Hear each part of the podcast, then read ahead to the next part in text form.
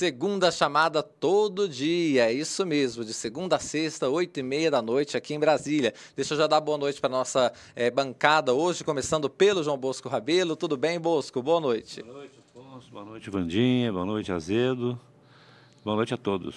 É isso aí, Wanda. Muito obrigado por estar aqui. Uma boa noite também. Eu que agradeço. Muito obrigada. Boa noite a todos. Azedo, boa noite. Um dia intenso boa de noite. trabalho, mas você está firme e forte aqui com a gente. Não, até que eu estou de férias. Hoje foi meu último Ah, então dia tá- útil de férias. Muito bem, muito bem. Obrigado, viu, Azedo? Bom, gente, o nosso segunda chamada, então, hoje vai ter a presença especial. Daqui a pouquinho nós vamos chamar aqui para participar com a gente, que é o pastor, é, na verdade, o pastor psicanalista e escritor Caio Fábio. E o João Bosco Rabelo fez uma entrevista também mais cedo com o deputado pastor Henrique Vieira. Ele que já participou algumas vezes aqui com a gente é, do My News e ele sempre tem uma leitura muito lúcida dessa discussão toda. O Bosco fez uma entrevista muito interessante. Eu queria começar, Bosco, é, falando que hoje o ministro é, da Fazenda, Fernando Haddad, se encontrou com representantes da bancada evangélica, porque a repercussão desta medida da Receita Federal ela foi imediata. O secretário da Receita Federal, Robson Suspendeu uma decisão lá do governo Bolsonaro que garantiu isenção tributária sobre eh, rendimentos de ministros de confissões religiosas, como os pastores. A decisão veio por uma orientação ali do Tribunal de Contas da União. Bosco, eu queria uma avaliação inicial tua sobre o que, que representa esta medida. Olha, Afonso, é... eu conversei hoje, me socorri hoje do, do ex-secretário da Receita Federal, Everardo Maciel, que assim que eu comecei a conversar com ele, ele já me corrigiu. Você conhece o Everardo, né? Everardo é aquele sujeito detalhista, né? Mas não há nada nessa, nesse sistema tributário que não tenha começado com o Everardo, né? Então ele disse o seguinte, que, e é uma coisa que me, me, me, me surpreendeu, porque ele diz que isso não é uma matéria de você eh, suspender vigência ou você... É é uma interpretação.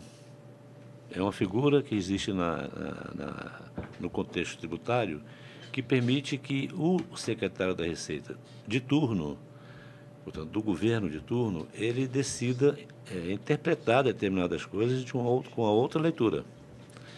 Então, o Bolsonaro, em 1900 e, oh, em 2019, né, Certo. Vandinha? Não, agosto de 2022. Agosto de 2022. Bem recente, né? Bem recente, com aquele secretário da Receita de então, que era o Júlio, eu não me lembro o sobrenome. Sim, é o Júlio César Vieira Gomes. Vieira né? Gomes, que teve lá, depois é, a gente vai ver isso aí, envolvido naquela questão lá das joias. Sim, fez gestões para liberar, É, as pra liberar joias, as joias. né? Então, o, o Bolsonaro, é, o secretário da Receita, ele tomou, fez essa leitura, essa reinterpretação, né? Então, voltando a tributar, quer dizer, algo que ainda vai acontecer, mas tomando essa, essa decisão de voltar a tributar, não é? E é, deu esse, esse espanto todo porque o, o que mais me chama a atenção assim, quer dizer que no próximo governo alguém pode chegar e fazer uma, uma outra interpretação e voltar à isenção. Né? Então é algo até que eu comentei com o pastor Henrique Vieira e de fato é uma coisa que precisaria ter um caráter mais permanente, né? porque pelo menos não fosse uma coisa que você pudesse eh, todo dia mudar. Eu né? sei que você conversou também sobre tributar o que exatamente, porque fica uma dúvida, é salários, o que, que ele explicou para você, Bosco? Essa tributação diz respeito a quê? Você tem as, as isenções para a instituição, igreja, Isso já está na Constituição, Isso tá lá, isso ninguém tá está sacramentado. discutindo, Não. é importante colocar, né? é, que é IPTU, esse tipo de coisa e, e outros impostos. Sim. É, até me explicou que a origem disso, que é bem mais remota, Uhum. era do tempo que havia perseguição a religiosos. Então, é, naquela ocasião, se começou a fazer isenção para que o Estado não tivesse esse instrumento de perseguição. Depois isso ganhou outras, outros contornos, como, por exemplo, é, a liberdade religiosa propriamente dita, Sim. né? É, o, o trabalho social feito pelas igrejas, e também isso justificaria a isenção, e um conjunto de outros fatores. Mas é, o fato é que, nesse caso aqui, ele ainda falou assim, existem as prebendas. As prebendas são aquelas doações que os fiéis fazem, podem fazer diretamente para a pessoa física, do pastor, pode fazer para a igreja, também estão isentas. Agora, aquilo que caracteriza é, um ganho é, permanente, que possa vincular é, a, a, o- a pessoa a um ofício diário para além do ofício religioso, ou seja, o cara que chega ali às oito da manhã, faz todo tipo de trabalho na instituição, vai atender socialmente, vai atender também a- administrativamente, enfim, que esteja ali é, exclusivamente em função daquilo, Sim. esse já não, não seria o caso de prebenda, né? Então, esses teriam que ter seus direitos. Caracterizaria um- uma espécie de salário. Salário com, os- Isso com é todos que- os benefícios. Isso que a Receita Federal entendeu que tem que tributar, que tem que ser. Eu não sei se eu não, não sei a extensão da medida Sim, é, sim. Da, da Receita agora, mas eu, eu entendo que é mais do que isso, Uhum. porque é, uma das coisas que aconteceu em efeito imediato, eu até perguntei ao Pastor Vieira e fiquei um pouco surpreso, é, porque percebi que ele não sabia se houve já, se há uma, um volume, por exemplo, iniciativas de pessoas que trabalham na igreja nesse contexto e que tenham recorrido ao Ministério do Trabalho, à Justiça Trabalhista. Né? Ele que não tem esse, esse, esse número, mas que certamente existem essas reclamações. Por quê?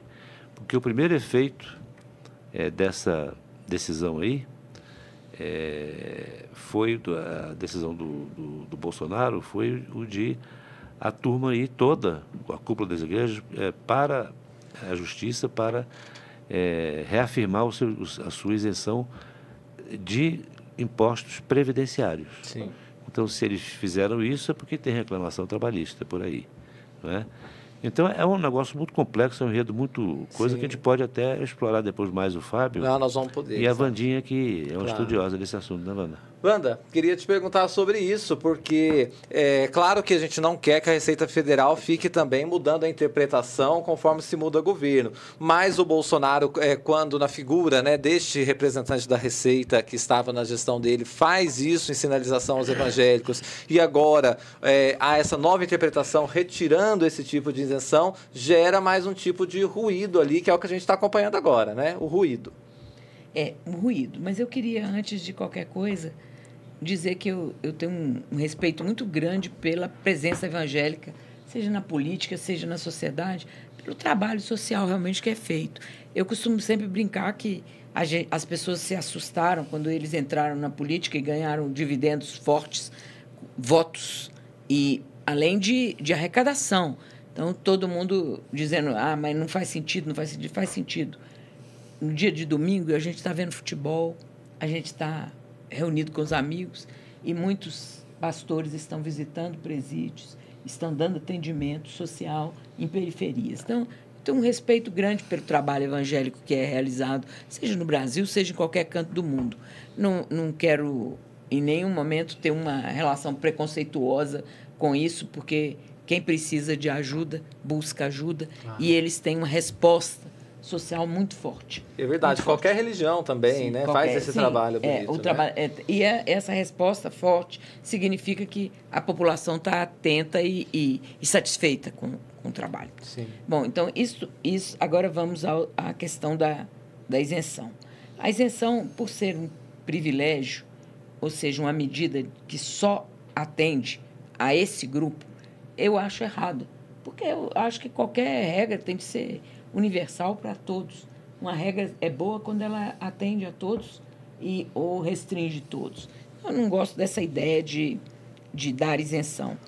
Durante esse um ano e meio, foi em agosto de 2022 que foi criada esse, esse, esse, essa medida, Interpretação, essa sim. interpretação, né? Foi durante esse um ano e meio foram 300 milhões de que o, que o Estado deixou de arrecadar. Isso tem peso, isso. Então o Haddad quando está buscando arrecadação, porque o, a arrecadação é necessária. A Receita Federal não pode ser vista como Santa Casa de Misericórdia, não é. Tem de arrecadar para poder cobrir os gastos, os gastos que o Estado tem de fazer, obrigatoriamente tem de fazer para atender a população mais pobre, para atender os que necessitam do Estado, que dependem do Estado. E muitos dependem. O Brasil não é um país que tem a maioria da população com renda suficiente para sobreviver sem o Estado. Então, nós temos de, de entender esses, esses aspectos. Né? O que, que aconteceu, então? O Haddad viu que a medida tinha sido tomada há um ano e meio depois, com base numa interpretação, e não num projeto de lei, não tinha um amparo legal. E suspendeu essa interpretação. Não, suspendeu. Aí o que que, que o passo o passo seguinte foi o, o, a igreja reclamar, buscar uma reunião. Foi feito essa, essa reunião foi feita. O ambiente já mudou o tom, não foi um tom de de hostilidade. De né? hostilidade, né? eles estão tentando buscar um acordo e tal. Ah, a igreja, os, os pastores, a bancada evangélica vai votar contra o governo. Que novidade tem aí, pelo amor de Deus? Eles já votam contra o governo na maioria das questões. Então, não vejo muita novidade aí. Então, você tem, ah, vão votar uma medida, uma medida para legalizar a isenção. Uma emenda constitucional para criar um, uma isenção, é, não acredito, não acredito muito nisso, não. Então, Força para passar até tem, né? Pois é, mas, mas, mas, mas a, a, a decisão ela tem de ter mais consenso na sociedade. Você não faz isso por medida de força. O presidente da República anterior entendeu, o chefe da Receita anterior entendeu assim, o chefe, o chefe da Receita agora é outro, entendeu de forma diferente. Né? Então, eu acredito que essa posição é. que, o Bosco, que o Bosco colocou é que é a posição de consenso. Sim. A interpretação é. será dada é. pelo, pelo, pelo presidente da República. O único consenso que eu vi até agora, as pessoas que eu vi, é o de que o Bolsonaro reativou essa isenção aí com fins eleitoreiros. Evidentemente, foi às vésperas da eleição. É, o TCU, a área técnica do TCU, é, sugeriu a finalização da medida. Porque Sim. não faz sentido para a área tributária e tal. A, o TCU mesmo não julgou ainda. Isso está lá. Mas a área técnica já fez essa, essa ponderação de que não deve continuar. Então, pois é. vamos, é. vamos, vamos para. Não deve continuar a, a isenção. A isenção. É. É, a área técnica do TCU tomou essa decisão. Deixa eu ler aqui uns comentários da nossa audiência. O Leonardo Gomes, membro há dois anos, fala: quero isenção de impostos também. Que é mais ou menos na linha do que a Wanda está dizendo. A Isa Souza, membro há dois meses. Sim. Quem não quer isenção de impostos? André Conforte, novo membro, está dizendo: grande Caio Fábio, já esperando o nosso convidado, que daqui a pouquinho entra. Letícia Andreoli, que legal ver a Wanda Célia, gosto muito dela. Leonardo Gomes, segunda chamada da confraria, porque hoje temos aqui nomes ilustres da confraria do Brito, que é, a gente teve tantos programas excepcionais no My News, né? O Pedro Soares também está participando, o Rio Alberto também. Ele fala: pastores evangélicos não são privilegiados e têm que pagar impostos como todos pagam. E a Claudete da Rosa fala: acho que devem pagar impostos, principalmente os ricos, é o que ela coloca aqui. Azedo, eu queria te perguntar um pouco sobre como que você viu essa decisão é, da Receita Federal sobre o governo Lula e mesmo seja uma decisão da Receita, é, necessariamente se associa ao presidente presidente da República, ao ministro da Fazenda e por aí vai, né? É, eu vou retomar um pouco a questão colocada pela Wanda Célia, parte de uma experiência de Vitória, na gestão do Luiz Paulo Veloso Lucas. Eles tinham um problema sério de, de menino de rua. Foi que ano, mais ou menos isso? Só pra... 97, anos 90, né? 98. Tinha um problema sério de menino de rua principalmente perto do, do, do McDonald's, porque ali eles conseguiam sempre alguma coisa para comer e tal. E aí se fez uma pesquisa sobre, se fez um levantamento daquela situação, se fez um bom diagnóstico da situação. Aí o que, que acontecia? Quer dizer, esses meninos recebiam ajuda de várias instituições. Recebia sapato num lugar, roupa no outro, comida no outro, podiam passar a noite no outro. Geralmente essas instituições eram instituições de caridade, maioria evangélica. Então todo mundo ajudava as crianças, mas ninguém era responsável. Então aquilo funcionava junto com a esmola como um mecanismo de reprodução daquela situação. Precisava se encontrar uma situação, uma solução. Aí se reuniu essas entidades, se discutiu a criação de uma rede um cadastro único de todas essas crianças e essa rede atuaria de forma integrada para ver, manter, eram crianças em situação de risco, e a prefeitura procurou atuar nos locais onde elas, de onde elas vinham, porque elas saem em bando. E, e, e se fez uma campanha para ninguém dar esmola para as crianças. Então, a cidade passou, parou de dar esmola. Um ou outro que ainda dava. Eles ficavam nos sinais e tal. E aí essas instituições atendiam essas crianças. E a prefeitura foi para os bairros de onde ela saía criou lá umas instituições chamadas Cajum, Caminhando Juntos, que eram instituições com a participação dessas, dessas instituições e que as crianças tinham aula de música, praticavam esporte, desenvolviam uma série de atividades para escolar, né? associadas às escolas e tal. Isso conseguiu reduzir muito o número de crianças na, na rua. Quer dizer, então, eu acho assim, existe um, um, essas instituições, elas cumprem um papel muito importante, mas é preciso que o governo tenha uma política no sentido de integrar essas instituições num sistema de proteção da, das famílias, de segurança familiar.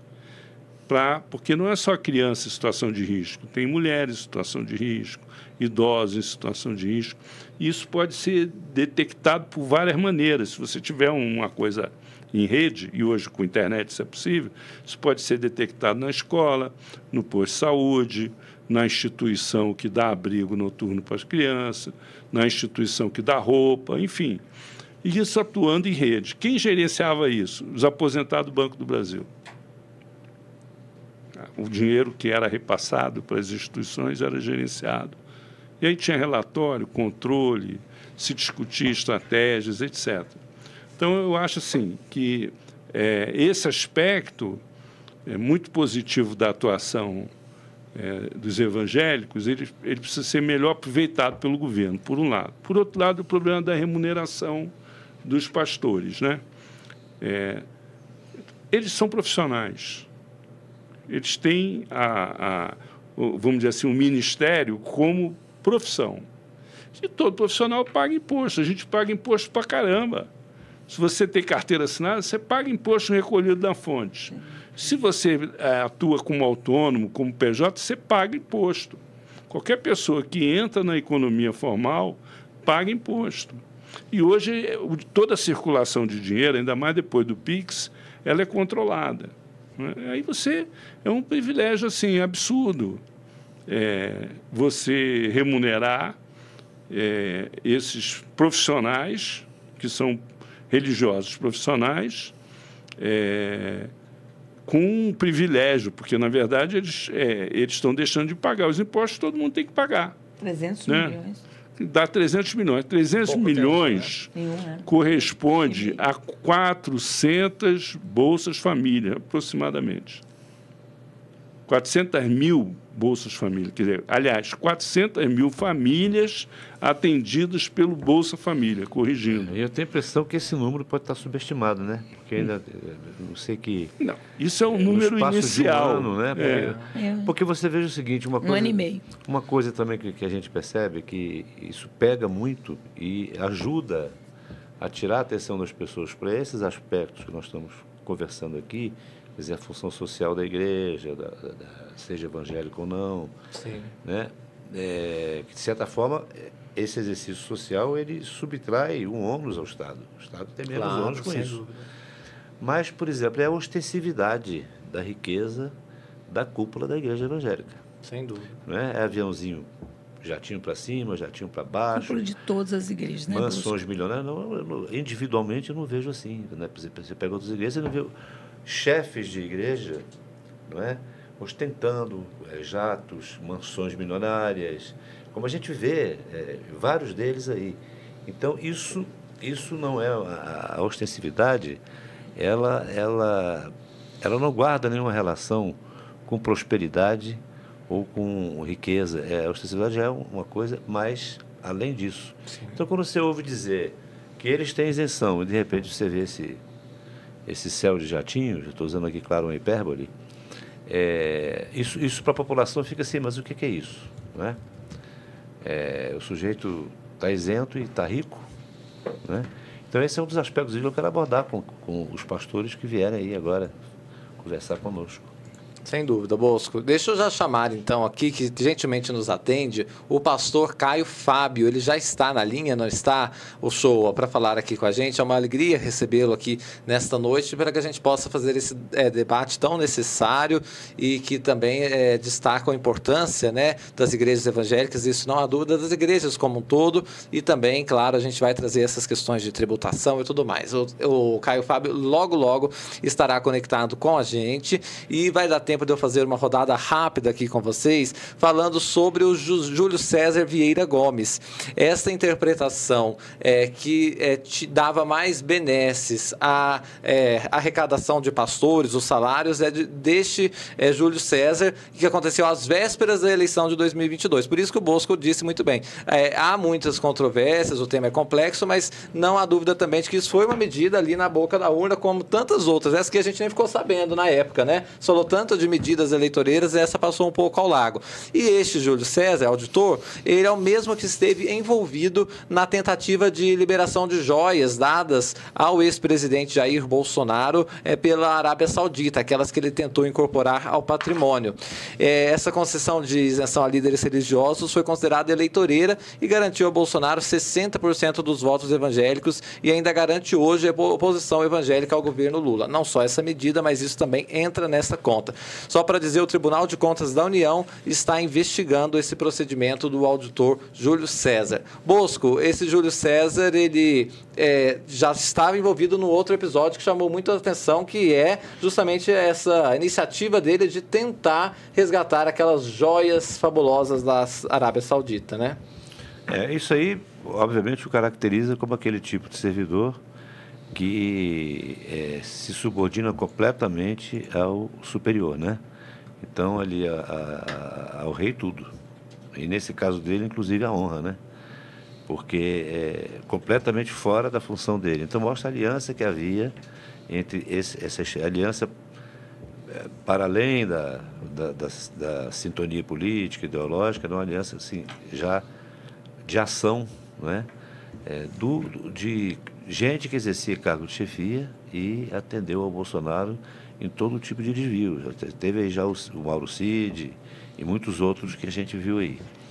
Na saúde, o Pazuello, aquela turma toda. Então, é o mesmo tipo de, de, de, de atendimento, né? de, de aliado, um aliado no cargo estratégico. E ele foi lá na Receita, né? tentar em Guarulhos resgatar aquelas joias da forma mais indevida e ostensiva, né? porque é, o secretário da Receita Federal está lá no, no vídeo. Né? Então, é, isso mostra que ali eu tenho a convicção, eu, eu, concordo com aqueles que dizem que aquilo foi uma clara decisão eleitoreira do Bolsonaro para arrecadar, para ficar. E ele teve 60% dos votos dos evangélicos. Sim. A gente não pode atribuir todo esse percentual somente a esse fator. Claro. Não é? é claro que ali tem valores, é política de costume, né? É, valores é, religiosos, Sim. que entra aí a pauta de costumes, Sim. aquelas coisas todas. Mas a, a liderança da igreja, atendida nesse sentido, também influi sobre os seus os seus discípulos, digamos assim, né? Sem dúvida. Então, 60% do voto dos evangélicos não é pouca coisa, e ele teve isso. E, de certa forma, até hoje ele consegue garantir os evangélicos na oposição ao governo, né? Sim. Então, assim, é, o Júlio César prestou esse serviço. Wanda, algum comentário sobre esse personagem, o Júlio César? Não, não, não tenho. Acho que a avaliação histórica dele vai ser, vai ser feita com todo mundo que ocupa um cargo tão poderoso como o da Receita Federal. E eu não, eu não tenho um julgamento fechado sobre é, por que foi concedido, porque eu acredito que o voto evangélico pendeu realmente, como o Bosco disse, para o Bolsonaro, em razão também de aborto, pauta de costumes, que foi que o Bolsonaro explorou muito. Sim. Então, eu acho que foi um, um, foram vários fatores. Eu acho que a isenção pesou, seguramente deve ter pesado. A isenção foi de agosto de 2022 até dezembro de 2023. A partir de dezembro ali, quando mudou o governo, a, a isenção foi suspensa. Mas, mas acho que o Bolso tem razão, pesou, no, a decisão pesou. Um, um secretário de Receita toma decisões muito políticas, né? Sem dúvida. É, Azedo, esse secretário da Receita é, foi escolhido pelo Bolsonaro e você também tem esse entendimento de que isso aconteceu na boca da urna? É, seria mais um gesto para se tentar ganhar votos ali naquele momento? É, mas uma coisa curiosa, né? O Arnaldo Faria de Sá, uhum. foi deputado de São Paulo. Muitos anos. Muitos anos. Ele dizia que ele, ele gostava de portaria. Ele gostava de projeto de lei, que se dava muito trabalho. que era bom era portaria. Então, o que, que ele fazia? Ele organizava o lobby em cima de um, de um ministro, de uma determinada autoridade, com poder de baixar uma portaria e a partir da portaria, então, ele resolvia o problema e faturava com, com os seus eleitores, né? ou os seus financiadores e tal. E ele era um especialista nisso, em articular e negociar a portaria. Né? Esse é o provavelmente foi uma portaria Exatamente. que o secretário da Receita Mas é baixou. É, né? é, portaria. É, que, é, é, é uma interpretação. É interpretação. Porque na portaria o sujeito ele quando você, principalmente como a gente não, não tem tem uma, uma parte considerável da Constituição não regulamentada, por, por, lei, como deveria Exatamente. ter sido. Então, as coisas são resolvidas muitas vezes na base da portaria. Sim. Como são resolvidas muitas vezes nas comissões da Câmara, que, do Senado, que aprovam com, com, com em caráter terminativo uma plenário. série de leis que não passam nem pelo plenário. Só vão para o plenário se alguém estrilar e resolver pedir que passe pelo plenário. Só uma adendo aqui para acrescentar, o Júlio César, é, é, Júlio Gomes, né, Vieira Gomes. Sim. Ele foi demitido da Receita e ele também pediu demissão da carreira. Deixou a receita. Deixou a carreira. Entendi. Entendeu? Hum. Então, foi, foi, foi um episódio que realmente é. desgastou lhe, muito. Lhe custou a carreira. É, e é uma contradição com. Assim, a gente tem alguns centros de excelência na administração pública brasileira. Um, um, um deles é a Receita Federal. Sem dúvida. É fato. Né? A Receita Federal, Itamaraty, né, o BNDES. É, é, são instituições que têm profissionais altamente gabaritados. De Estado, né? É, importante dizer. uma formação é, muito sofisticada, inclusive com uma formação, vamos dizer assim, weberiana, né, que uhum. parte da ideia de que o, o, o político se move pelas convicções e a burocracia pela ética da responsabilidade. Ela que tem que zelar pela legitimidade dos meios que são adotados. Então, ele, o papel dele ali era fazer exatamente o contrário. Sim. Era impedir que os interesses políticos eleitorais prevalecessem sobre a, a, a, a legitimidade da, da, da ordem tributária, né? E ele fez o contrário. Por isso é que ele Perfeito. e ele sabe o que fez. Bom, senão de... ele não pedia demissão. É. Agora nós temos o Caio Fábio, que a nossa audiência ansiosamente está aguardando. Queria já, olha lá, está aqui com a gente na tela, o pastor, teólogo, psicanalista e escritor Caio Fábio. Tudo bem, pastor? Muito obrigado pela gentileza de falar aqui no My News. É um prazer e desculpem qualquer que tenha sido o meu atraso, mas Estou aqui completamente disponível a vocês para qualquer que seja a continuidade do nosso tema, assunto, conversa. Vai ser um prazer para mim. Obrigado.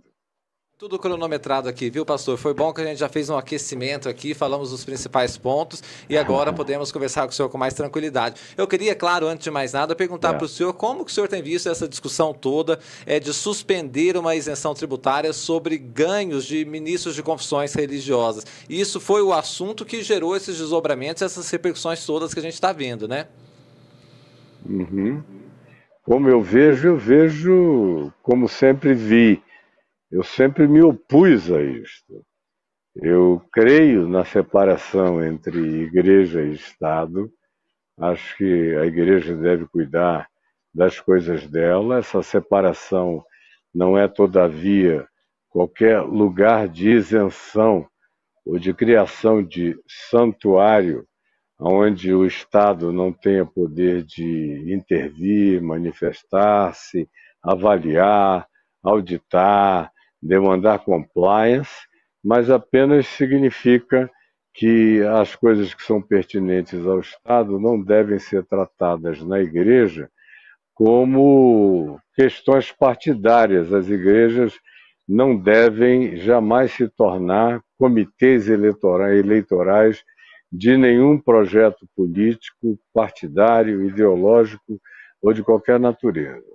A outra coisa é que eu passei a vida inteira, faz 50 anos que eu sou pastor, que eu estou no ministério, que eu prego. Eu fui presidente também da Associação Evangélica Brasileira há vários anos. Um dos fundadores, o princípio fundador naquele processo, e a conduzi por uma década. E saí dela como presidente emérito por não suportar mais o que eu verificava, o que eu via, o que eu entendia, o que eu apalpava, o que indubitavelmente a mim se manifestava como corrupção intrínseca das lideranças especialmente das lideranças, que são, como já se aludiu aqui, eu ouvi assim que entrei, os que possuem os jatinhos, os iates, as mansões, são os donos de igrejas, mega congregações, são verdadeiros impérios particulares, com complexos de comunicação, todos recebendo recurso e levantando dinheiro em nome de Deus, de Jesus, para o gasofilácio da igreja, mas a destinação é uma outra, é uma rádio, é uma TV local, é qualquer outra iniciativa de divulgação que acaba se tornando propriedade do fundador da igreja e usufrutuário, o proprietário definitivo, o dono daquilo ali, é o pastor da igreja e não a igreja, e a igreja, em geral, é levada e manipulada de um modo a não saber de nada.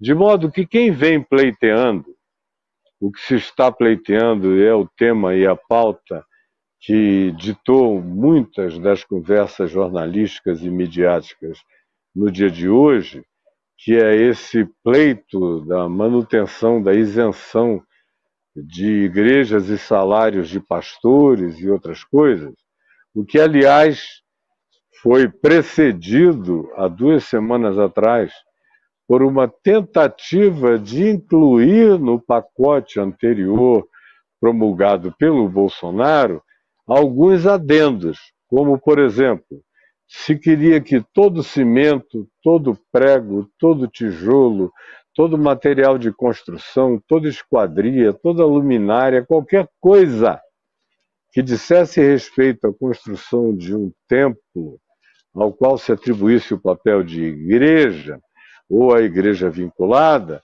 recebessem também isenção.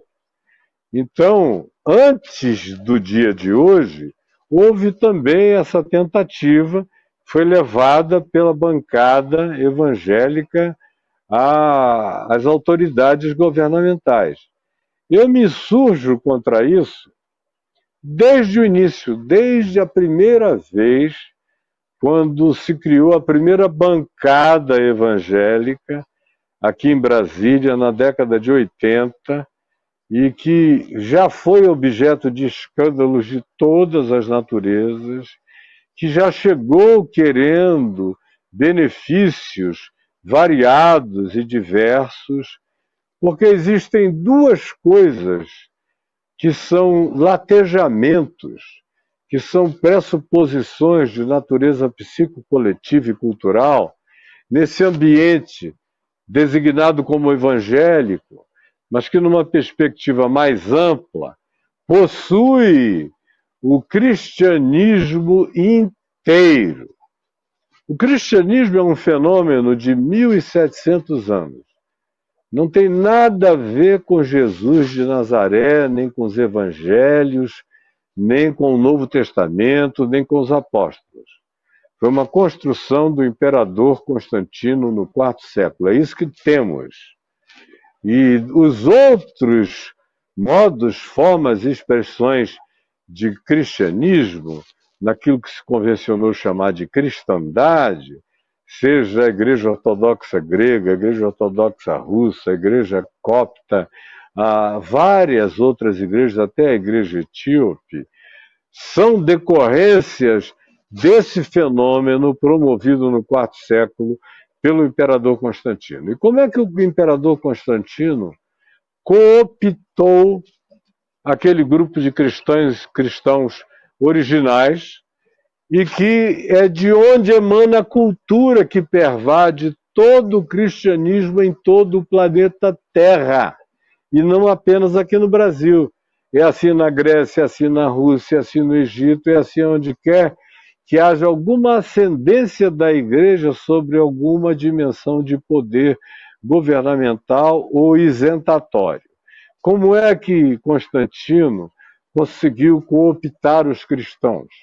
que até então eram puros, eram tinham lá as suas pequenas divisões entre cristãos de um determinado modo, outros de natureza gnóstica mais liberal concessiva, outros de, de natureza mais esotérica, e outros vinculados muito ao judaísmo original, que foram judaizantes, e outros que eram discípulos de Paulo, e de Pedro, especialmente de Paulo, que eram os mais livres de todos e que mantinham uma consciência mais estreita com o ensino imediato de Jesus de Nazaré, num tempo em que nenhum dos evangelhos, nenhum dos quatro evangelhos tinha sido escrito ainda.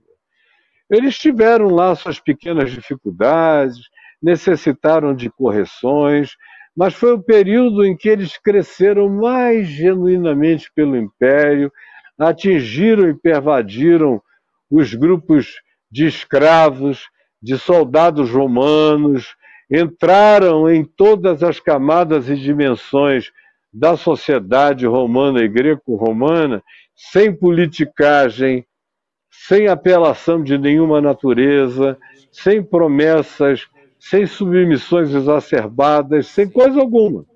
Frequentemente recebendo perseguições, frequentemente tendo que ser expostos ao martírio.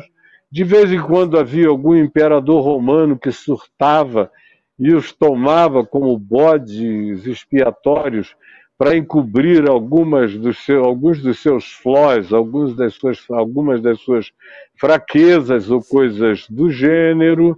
Então, eles vinham sofrendo isso há trezentos e poucos anos, quando chegou Constantino, numa época em que o império estava todo esfacelado. E a pergunta é: como foi que Constantino conseguiu cooptá-los?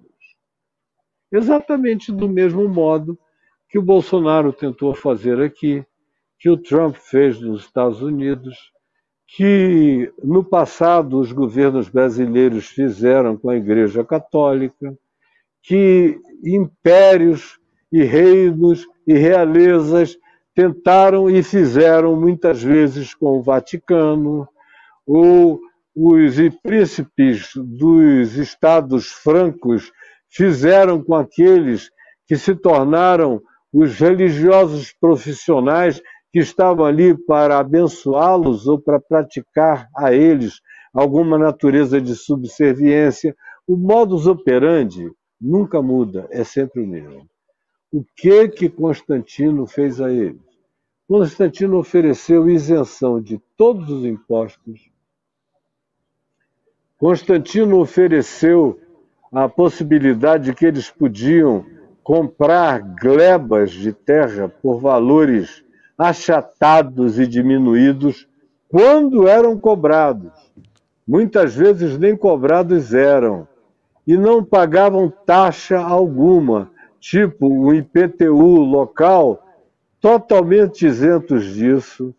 Tinham um poder extraordinário para reivindicar propriedades dos templos, as religiões anteriores e Constantino foi entregando gradativamente templos majésticos, majestosos, dedicados a Zeus ou Júpiter, Afrodite ou Diana, enfim, a qualquer que fosse a alternativa do panteão greco-romano, que foram sendo transformados gradativamente em templos cristãos, ele foi cooptando pelos favorecimentos extraordinários. E aí fez mais uma outra coisa. Sim. Ele Não, estabeleceu. Claro, pode falar.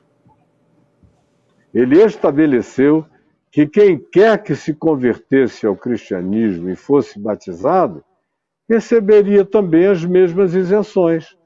Então houve uma avalanche de pessoas entrando, se tornando cristãs, para terem essas isenções. Agora, isso é totalmente anti-evangelho, anti-Jesus, anti-Cristo, anti tudo que Jesus ensinou.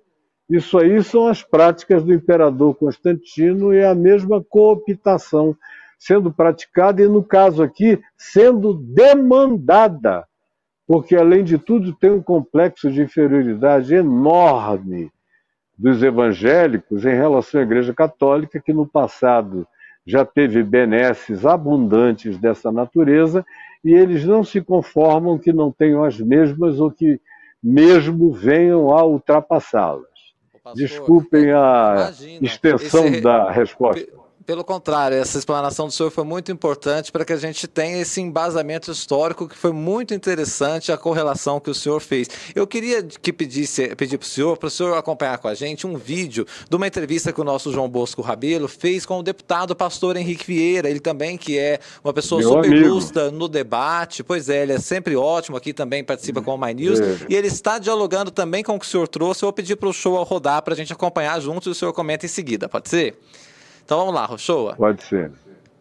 Em 2022, a Receita, sob a direção, na época do governo Bolsonaro, acabou estendendo a isenção para o chamado trabalho religioso. Líderes religiosos das mais variadas religiões, mas ali tinha um foco muito voltado para a realidade das igrejas. Então, o trabalho religioso não é caracterizado como um vínculo de emprego, ganha uma outra caracterização e por isso não é recolhido imposto. A igreja não tem que pagar e garantir esses valores. É, então, uma isenção que se estendeu ao chamado trabalho religioso. No meu entendimento, essa foi uma medida eleitoreira às vésperas da eleição em 2022 e gera uma questão. Porque, veja, falo como pastor, nascido e crescido na igreja. Óbvio que as igrejas funcionam muito na base do voluntariado das pessoas. Isso não é ruim, isso é bom, isso é bênção. As pessoas têm o seu emprego, têm o seu trabalho, sua fonte de renda e vão para a igreja fazer a igreja acontecer servindo voluntariamente. Isso é bom. Agora, também existe quando pessoas dedicam tempo de forma regular, permanente à igreja, lideranças religiosas que basicamente trabalham nas entidades religiosas, aqui falando da realidade evangélica das igrejas. Bem, quando isso é caracterizado, na minha opinião, você tem um vínculo de emprego. Então, o salário é justificável. E então a proteção do trabalhador deve ser garantida. Esse é o meu entendimento. O que eu estou vendo hoje é um lobby de grandes lideranças religiosas, de conglomerados religiosos, que não querem respeitar o direito destes trabalhadores que lá na ponta estão dedicando tempo integral praticamente ao serviço nas igrejas e não tem os seus direitos, por exemplo, previdenciados, previdenciários garantidos. Então, esse é o meu entendimento, que isentar as igrejas desse vínculo é desproteger, na verdade, milhares de pastores, pastoras, falando aqui mais uma vez da realidade evangélica, que estão na ponta. Porque quando se pensa muitas vezes no senso comum, ah, os pastores são super ricos, e tem mesmo, viu? Pastores super ricos aí ostentando riqueza enquanto o povo sofre. Mas a realidade é que tem muito pastor, gente simples, trabalhadora, que dedica muito tempo à igreja e esses super pastores ricos não querem reconhecer essas pessoas na ponta como trabalhadoras e não querem pagar os devidos direitos a esses trabalhadores. Então, acho que dessa forma eu explico o que é essa situação, essa isenção que Bolsonaro deu, na minha opinião, privilegia grandes conglomerados religiosos e desprotege esses trabalhadores da ponta, que devem ser reconhecidos como trabalhadores, tendo salário e, portanto, as devidas contribuições. É muito clara a fala do pastor Henrique Vieira. É, eu vou passar aqui, pastor, para a Wanda, que ela também quer fazer uma pergunta para o senhor, já dialogando com o que nos trouxe o pastor Henrique Vieira também. Wanda. Tá bom. Boa noite, pastor. Boa noite, como vai o senhor? Eu queria perguntar. Eu vou bem, Wanda. Muito prazer. É, eu queria perguntar, pastor, o que seria uma sugestão do senhor, que conhece o interior, do, os bastidores da, dessa ação religiosa, é, o que seria uma sugestão do senhor para dar mais transparência a, a esse debate sobre isenção, sobre ganhos, sobre renda, sobre.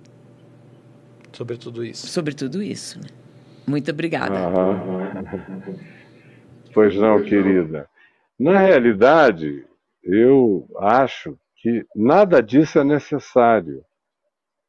E existem organizações, eu já presidi algumas, que tiveram isenção de imposto municipal, estadual e federal, porque provocavam um ganho social enorme, não tinham fins lucrativos e a diretoria não era remunerada.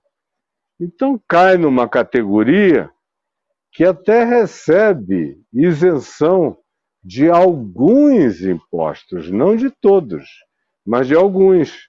Mas não fica isenta, por exemplo, de todas as obrigações previdenciárias. Jamais. Até aí eu vou. Mas, a meu ver, não se aplica nas igrejas evangélicas em geral. Porque o que, que a gente tem? De um lado, você tem, na ponta do processo, como disse o meu querido Henrique, aquele que é o trabalhador do Evangelho, e que frequentemente é pedreiro, é carpinteiro, é pintor, é um contador, é alguém que exerce alguma atividade cotidiana para se oferecer voluntariamente como pregador, como líder de um grupo, de uma congregação ou coisa do gênero. Tem uma quantidade enorme de evangélicos, especialmente os mais simples, que estão dentro dessa categoria e que têm o privilégio de dizer: não, eu me mantenho a mim mesmo. Aí tem um segundo grupo.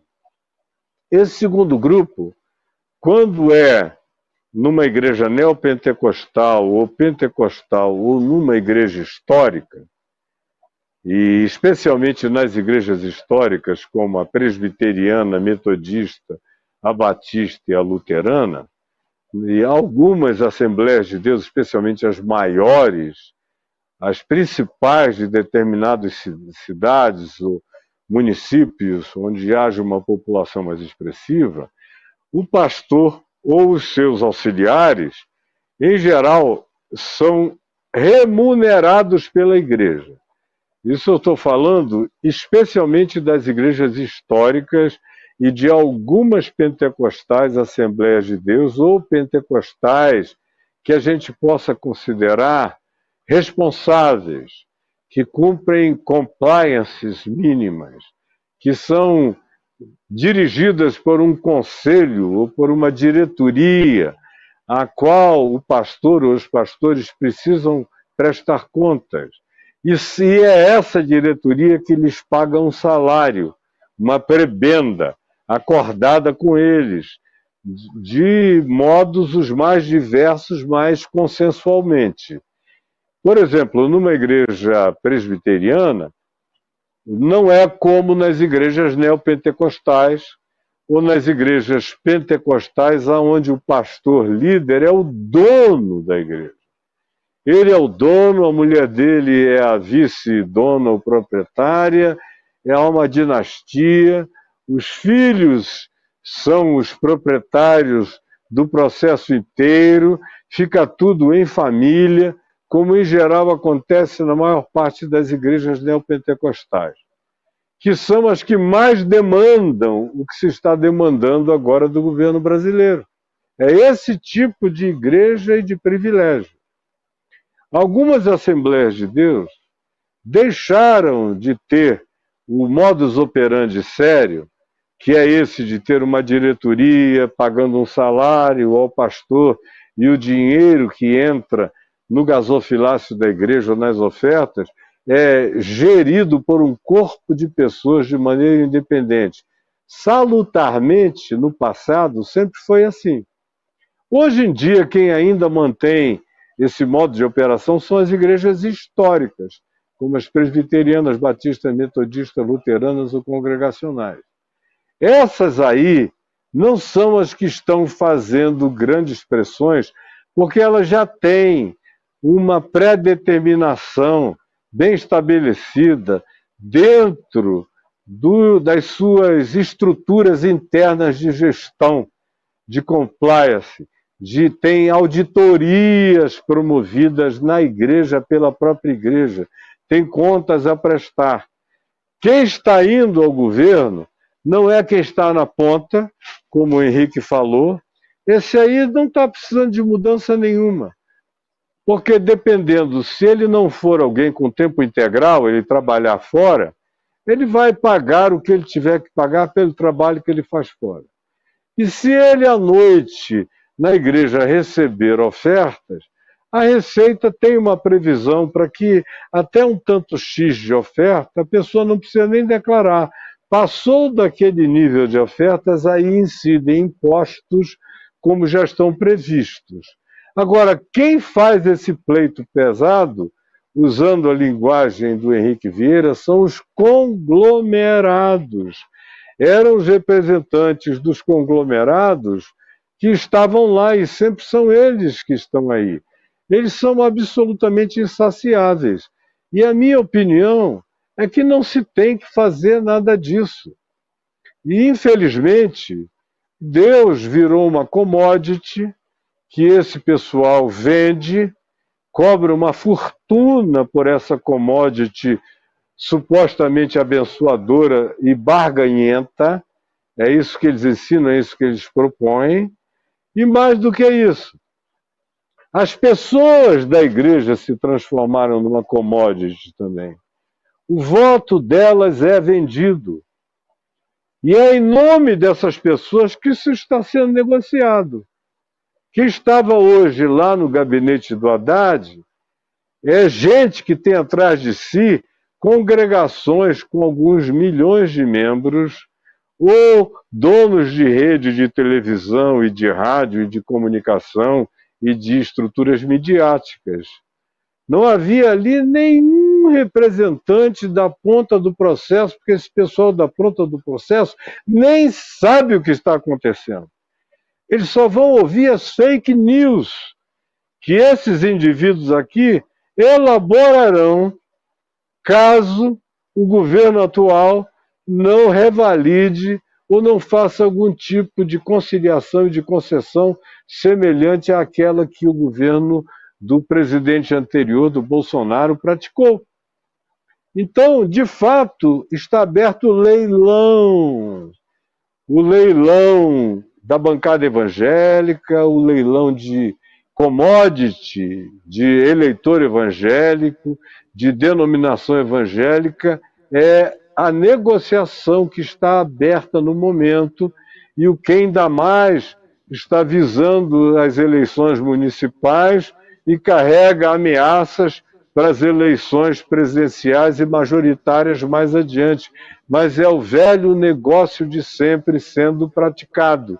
E como eles já conseguiram isso do Bolsonaro, a insaciabilidade, a luxúria deles se tornou maior ainda. E quanto mais se lhes for dado, mais insaciáveis eles se tornarão. Ô pastor, eu acho que o senhor me dá a deixa perfeita para a gente pedir para o show rodar a fala do ministro da Fazenda, Fernando Haddad, sobre essa questão toda envolvendo a Receita. Ele falou mais cedo e nós separamos aqui um pequeno trecho para ilustrar tudo isso que a gente está falando. Vamos ver? É isso que nós vamos estabelecer com a AGU. Porque como há dúvida e essa polêmica em torno da extensão de benefícios que podem ser indevidos, o papel da Receita é buscar o entendimento do Tribunal e da Advocacia Geral para cumprir a lei. A, a, a Receita Federal não faz lei. A Receita Federal cumpre lei.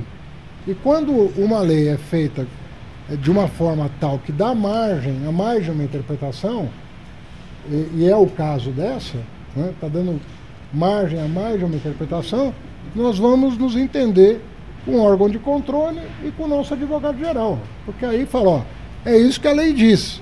Aí o auditor cumpre aquilo que a lei diz. Mas de fato a lei ela está um pouco. Ela foi escrita de uma maneira que dá margem uh, a, a mais de uma interpretação. Então nós não podemos conviver com uma lei tributária que não dá clareza para o auditor. Então não foi uma revogação e nem uma convalidação. Foi uma suspensão. Vamos entender o que a lei diz e vamos cumprir a lei. Bom, ah, teve notas também das frentes parlamentares. Ó. As frentes parlamentares evangélicas do Congresso Nacional, do Senado, diz assim: vem com grande estranheza a decisão do governo de revogar o dato declaratório interpretativo de 2022, que concedia isenção tributária sobre salários de ministros de confissões religiosas. São ações como essas, cada vez mais afastam a população cristã do governo federal. Fica muito claro os ataques que continuamente vêm sendo feitos ao segmento cristão através das instituições governamentais, atacando aqueles que que não apoiam suas propostas. Trata-se de ataque explícito ao segmento religioso, parcela importante da sociedade brasileira. Isso essa frente colocou. Nesta reunião, como o pastor também nos é, disse aqui, teve representantes é, dos evangélicos lá da bancada evangélica e tem uma fala do deputado Silas Câmara, que é o presidente da Frente Parlamentar Evangélica. Vamos ouvir. Deixa eu falar uma coisa para vocês. Existe a lei, existe o ato regulatório. O ato regulatório apenas diz como a lei deve ser aplicada. Portanto, não existiu perda, não existe perda para o setor, porque o ato que foi suspenso não gerava nenhum benefício. que gera benefício à lei, a lei não pode ser derrubada por um decreto ou por uma portaria.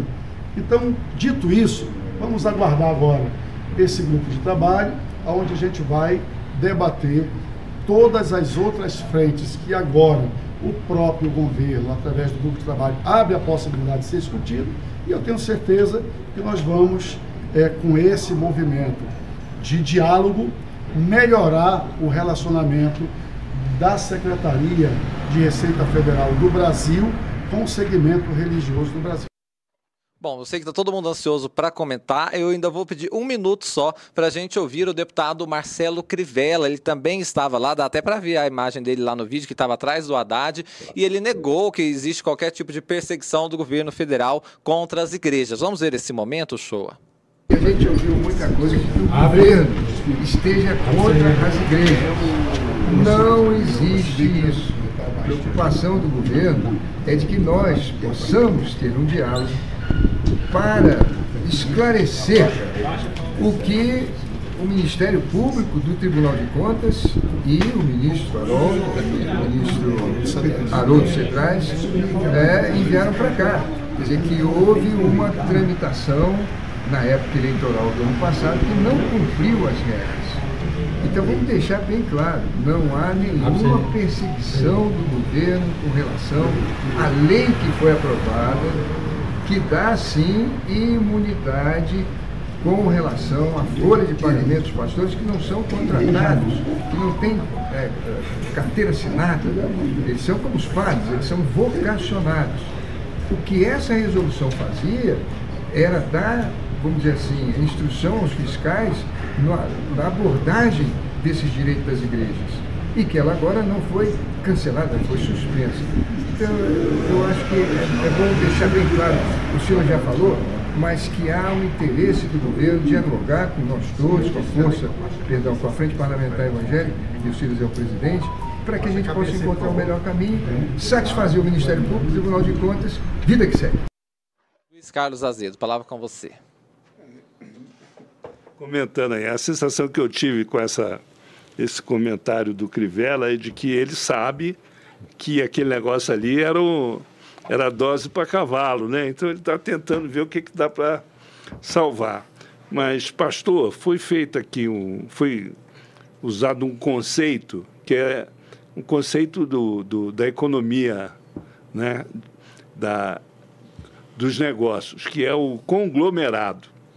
Né? Quando fala assim, assim um conglomerado, é, pressupõe-se que seja a igreja e todo o aparato construído pelas igrejas, que inclui rádios, TVs, escolas, universidades, enfim, é toda uma estrutura é, que, de certa maneira, reproduz a, a, vamos dizer assim, a influência religiosa é, e, e, ao mesmo tempo, cumpre um papel social, mas tem um outro ingrediente que eu gostaria que o pastor comentasse, que é a representação política disso. A representação política é, que se viu na nota, né, que, se, que, que se, se traduz como, como uma forma de pressão à organização da bancada evangélica. O pastor, até no começo da sua fala, comentou o seu posicionamento em relação ao surgimento da bancada evangélica. É, o, voltando ao Weber, né? o Weber é, ele distinguia os políticos em duas grandes categorias: os que viam a política como bem comum e os que viam a política como negócio.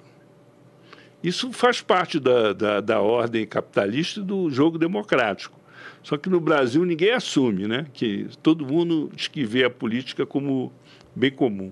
A pergunta que eu lhe faço é a seguinte: a bancada evangélica ela atua na política como bem comum, em defesa do bem comum, ou vê a política como negócio?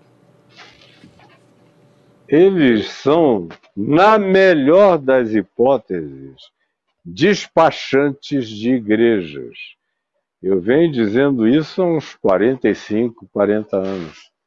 Porque há uma diferença entre o evangélico político e o político evangélico o cristão político e o político cristão, o umbandista político e o político umbandista. No caso dos evangélicos, o evangelho político, o evangélico político é aquele que trabalha como despachante dos interesses imediatos da sua igreja, seus pastores, sua congregação, sua denominação e do conglomerado que eventualmente elas tenha reunido e ela represente nas mais variadas frentes. Já o evangélico pastor é o, é o nosso querido Henrique Vieira, que eu conheço e ele me conhece desde que ele era criança. Ele diz que cresceu me ouvindo desde menino. Então, nós temos afinidades inconscientes da minha parte de alguns anos para cá, conscientes no nível da nossa comunhão que acontece com alguma regularidade, inclusive aqui na minha casa. Então, ele é um evangélico na política, mas ele não é despachante de igreja, ele está servindo ao bem comum. Os demais, a maioria dos demais, não todos, tem algumas exceções. E tanto no Senado quanto na Câmara, tem algumas exceções. Mas a grande maioria está cuidando dos negócios. É isso que se precisa saber e o resto é dissimulação. Eu não sei se você quer perguntar alguma coisa a mais, que é para eu não sair disparando, dizendo um monte de outras coisas que estão Não, na minha mente, por exemplo. Ô, pastor, deixa eu, antes de passar a bola para o João Bosco Rabelo, dizer que a nossa audiência está extremamente satisfeita com a presença do senhor aqui. Eu vou citar alguns exemplos, Obrigado. porque são muitos os comentários é, de satisfação. Por exemplo, o Wilson Silva, ele diz, uhum. grande maestro Caio Fábio, profundo conhecedor do evangelicalismo no brasileiro, ele escreve nesses termos. O Luiz Dantas, uhum. membro há dois anos aqui do My News, diz assim: bom ver o pastor dizendo a verdade desse jeito. Portanto, todo mundo muito satisfeito, como nós aqui da bancada. E é tempo também de pedir para vocês deixarem um like, porque você tem o potencial de fazer com que essa conversa nossa com o pastor Caio Fábio possa chegar a mais e mais pessoas. É um clique só aqui embaixo da tela e mais gente chega para acompanhar a nossa segunda chamada, que está especialíssimo. Agora a palavra está com você, João Bosco Rabelo. Não, eu, eu... O, o, ministro Haddad disse ali que a Receita Federal não faz lei, né? Ela cumpre a lei, né? Sim. Mas, é, rememorando aí a história do, do Arnaldo Faria de Sá, que o nosso Azedo contou, ela não faz lei, mas ela faz muitas portarias. e similares, né? Faz todo dia, toda hora. Então, assim, esse é um caso muito estranho, porque que mecanismo é esse que ele permite essa instabilidade. Ou seja, você pode ter isenção amanhã e, e pode não ter depois da manhã. Quer dizer, é, é do governo de turno. O Bolsonaro quis isenção. Então o cara lá da Receita foi e, fez a interpretação. Eu interpreto que o que a lei está querendo dizer é muito estranho isso. É um mecanismo que o funcionário é, é que interpreta a lei. E a lei foi feita no Congresso. Então, o intérprete da lei não é exatamente o funcionário, né? É, isso caberia à justiça, né? Exatamente. A exegese, né? É. Quem faz a lei não interpreta a lei. É. É. Mas quem interpreta a lei tem essa atribuição específica, não é o funcionário. O funcionário Exato. executa. Exatamente. Quem deve interpretar é a justiça. É. Se tem divergência, a justiça não. resolve. Aí agora assumiu o novo governo, o ministro está fazendo isso. Não, eu interpreto que a lei está dizendo que é para é ter a, a tributação. E, como, e como, como será o próximo governo? É? É Mas você tem a questão previdenciária aí dentro, né? É, que, que é só, gravíssima. Que só agrava, porque, né? é porque, porque o, o, quem vai se aposentar é, é, se não tiver feito, se não tiver recolhido. O, o, então não faz sentido isso de não recolher. De, essa isenção realmente, ela há, há, há interesses da Previdência aí que estão feridos. E, e não adianta, não, não vai ter aposentadoria, não pode ter aposentadoria para o gari se ele não pagar, não, não vai ter aposentadoria para o boia fria se ele não pagar. Como é que vai ter aposentadoria para religioso que não paga? Não faz pois é, sentido. É, digo, e, e, essa gangorra... Isso é de uma só... gravidade muito grande, isso de criar uma... de fazer valer uma isenção. Esse um ano e meio que não teve recolhimento, eu acredito que a Justiça vai, vai mandar pagar que quem, quem não recolheu vai ter de recolher. Não sei, porque Eu eles já, eles já estão lá, né? eles já entraram na justiça para não justamente para sacramentar isso. Isso é uma coisa que leva séculos. É, é, o que tinha que acabar é com esse mecanismo interpretativo, sabe? Essa coisa tem que ser sólida, ou é para fazer ou não é. É, é não, o, o, o, governo tem de cumprir lei. É, não é o governo de turno que vai ficar é, mexendo. É porque a lei é ambígua. É. Aí o, o Haddad comentou, a, a lei, ela ela foi feita de uma maneira para ser interpretada para ser interpretada como foi. É. Ela não deve ser uma lei, deve ser uma lei recente que já foi feita sob influência da bancada para permitir esse tipo de interpretação. Como há é. outras leis assim no Brasil. Talvez Às vezes ela pega, disso, ela embarca num, numa medida provisória que não tem nada a ver. Sim.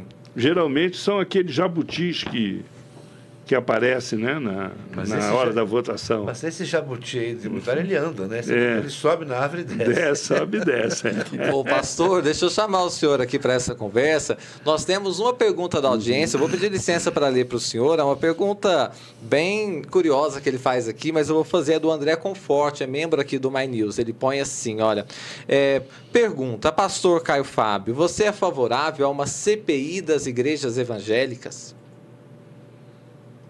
Olha, eu já disse algumas vezes que sim.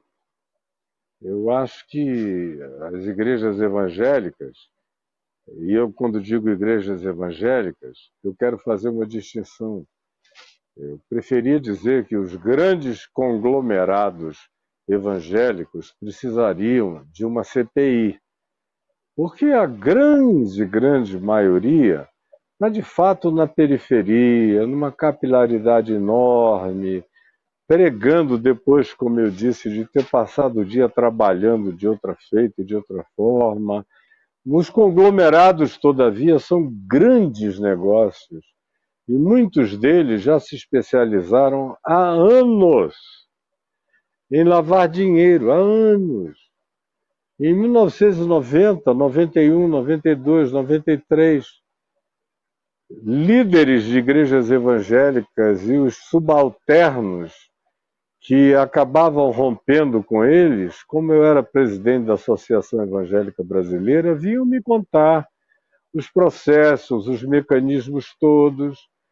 Aí depois, pelo fato de que eu era presidente da Associação Evangélica Brasileira, eu comecei a ser procurado por empresários de vários naipes e de vários tipos de negócios, propondo o que eles propunham aos outros. Me dizendo: olha, eu faço isso com Fulano, com Beltrano, com Cicrano, ele recebe tanto, retém tanto, devolve tanto, o que eu ofereço para ele são as devoluções nos ambientes e de e entidades assim e de outro modo e assado, enfim, me davam aquele leque, o escopo todo dos lugares para onde os recursos eram enviados. Então eu não tenho a menor dúvida que tem muita, muita coisa acontecendo no chamado meio evangélico e seus conglomerados, que no dia que fossem objeto de uma CPI seria de arrepiar os cabelos. Aliás, quando Macedo foi preso em 1992, e eu era presidente da Associação Evangélica Brasileira, um deputado federal da Universal chamado lá para o Vita Vieira, que já não vive mais, me telefonou de, de manhã cedo. Eu estava vindo a Brasília falar no encontro de parlamentares, juntamente com religiosos e grupos variados da sociedade civil aqui no Senado, no Auditório Petrônio Portela. O Lula, inclusive, estava presente. Foi logo depois dele ter perdido a primeira eleição para o Collor.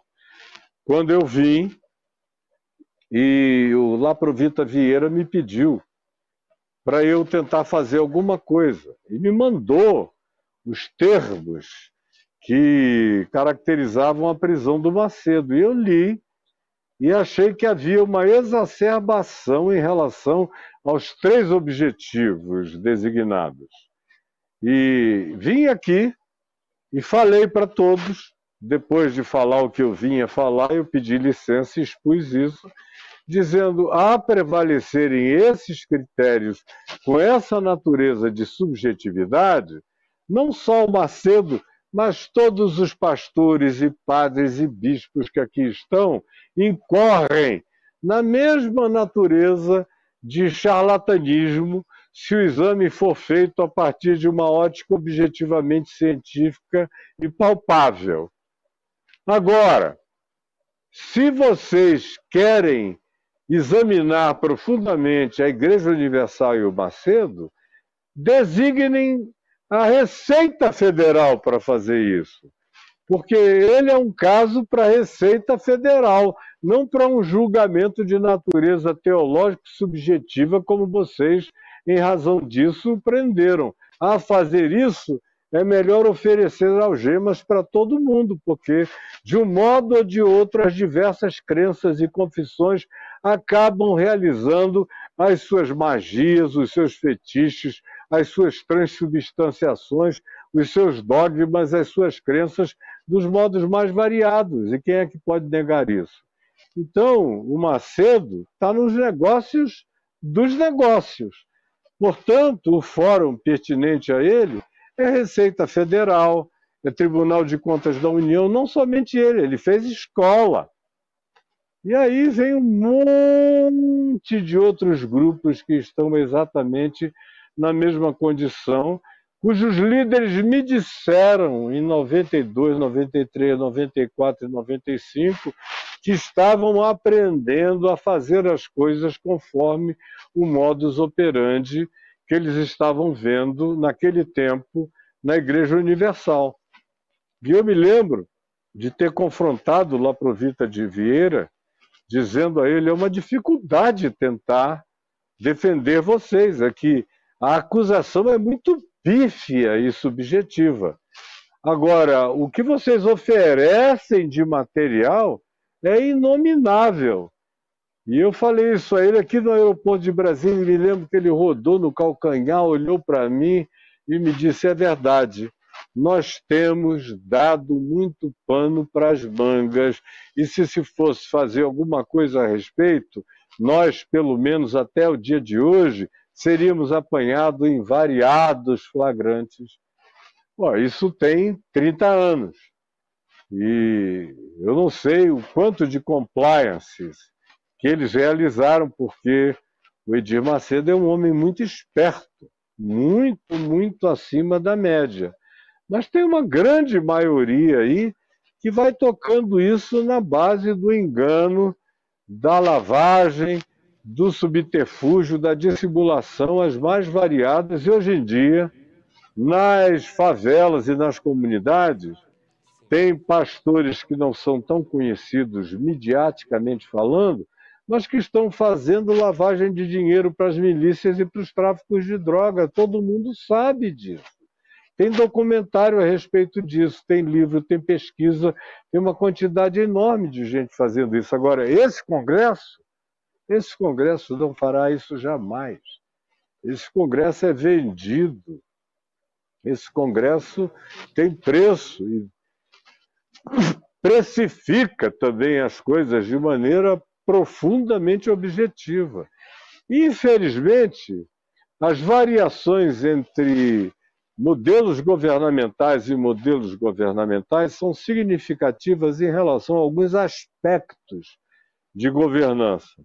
Mas, do jeito que o Congresso está montado, é quase impossível haver um governo presidencialista que não entre nos diálogos com as mais variadas bancadas, com seus interesses e com seus lobbies.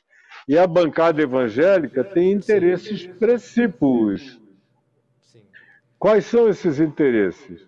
A pauta de costumes, a pauta de isenção e as pautas de facilitação de penetração nos meios de comunicação, que é o que garante o movimento da rodoviária infinda nesse trabalho de Sísifo, que eles fazem muito bem remuneradamente, grotescamente bem remuneradamente. Deixa eu pedir para o show a mostrar um livro, o livro da coleção My News Explica, que é um livro que é um sucesso, porque as pessoas buscam muito entender essa relação dos evangélicos com a política. Está aí, olha. É, eu quero fazer é, essa chamada, que é Evangélicos na Política Brasileira, da grande estudiosa Magali Cunha. É um livro da coleção do My News, My News com a editora portuguesa Almedina, e porque a gente quer que você é, se aprofunde nesse tema, entenda mais, que a Mara pediu para a gente informar para todos que esse livro custa, na nossa loja virtual, 5 mil Infopoints, que é a nossa moeda virtual aqui do My News. Não é dinheiro, é Infopoints, que é quando as pessoas vão assistindo o programa, viu, pastor? E acumulando.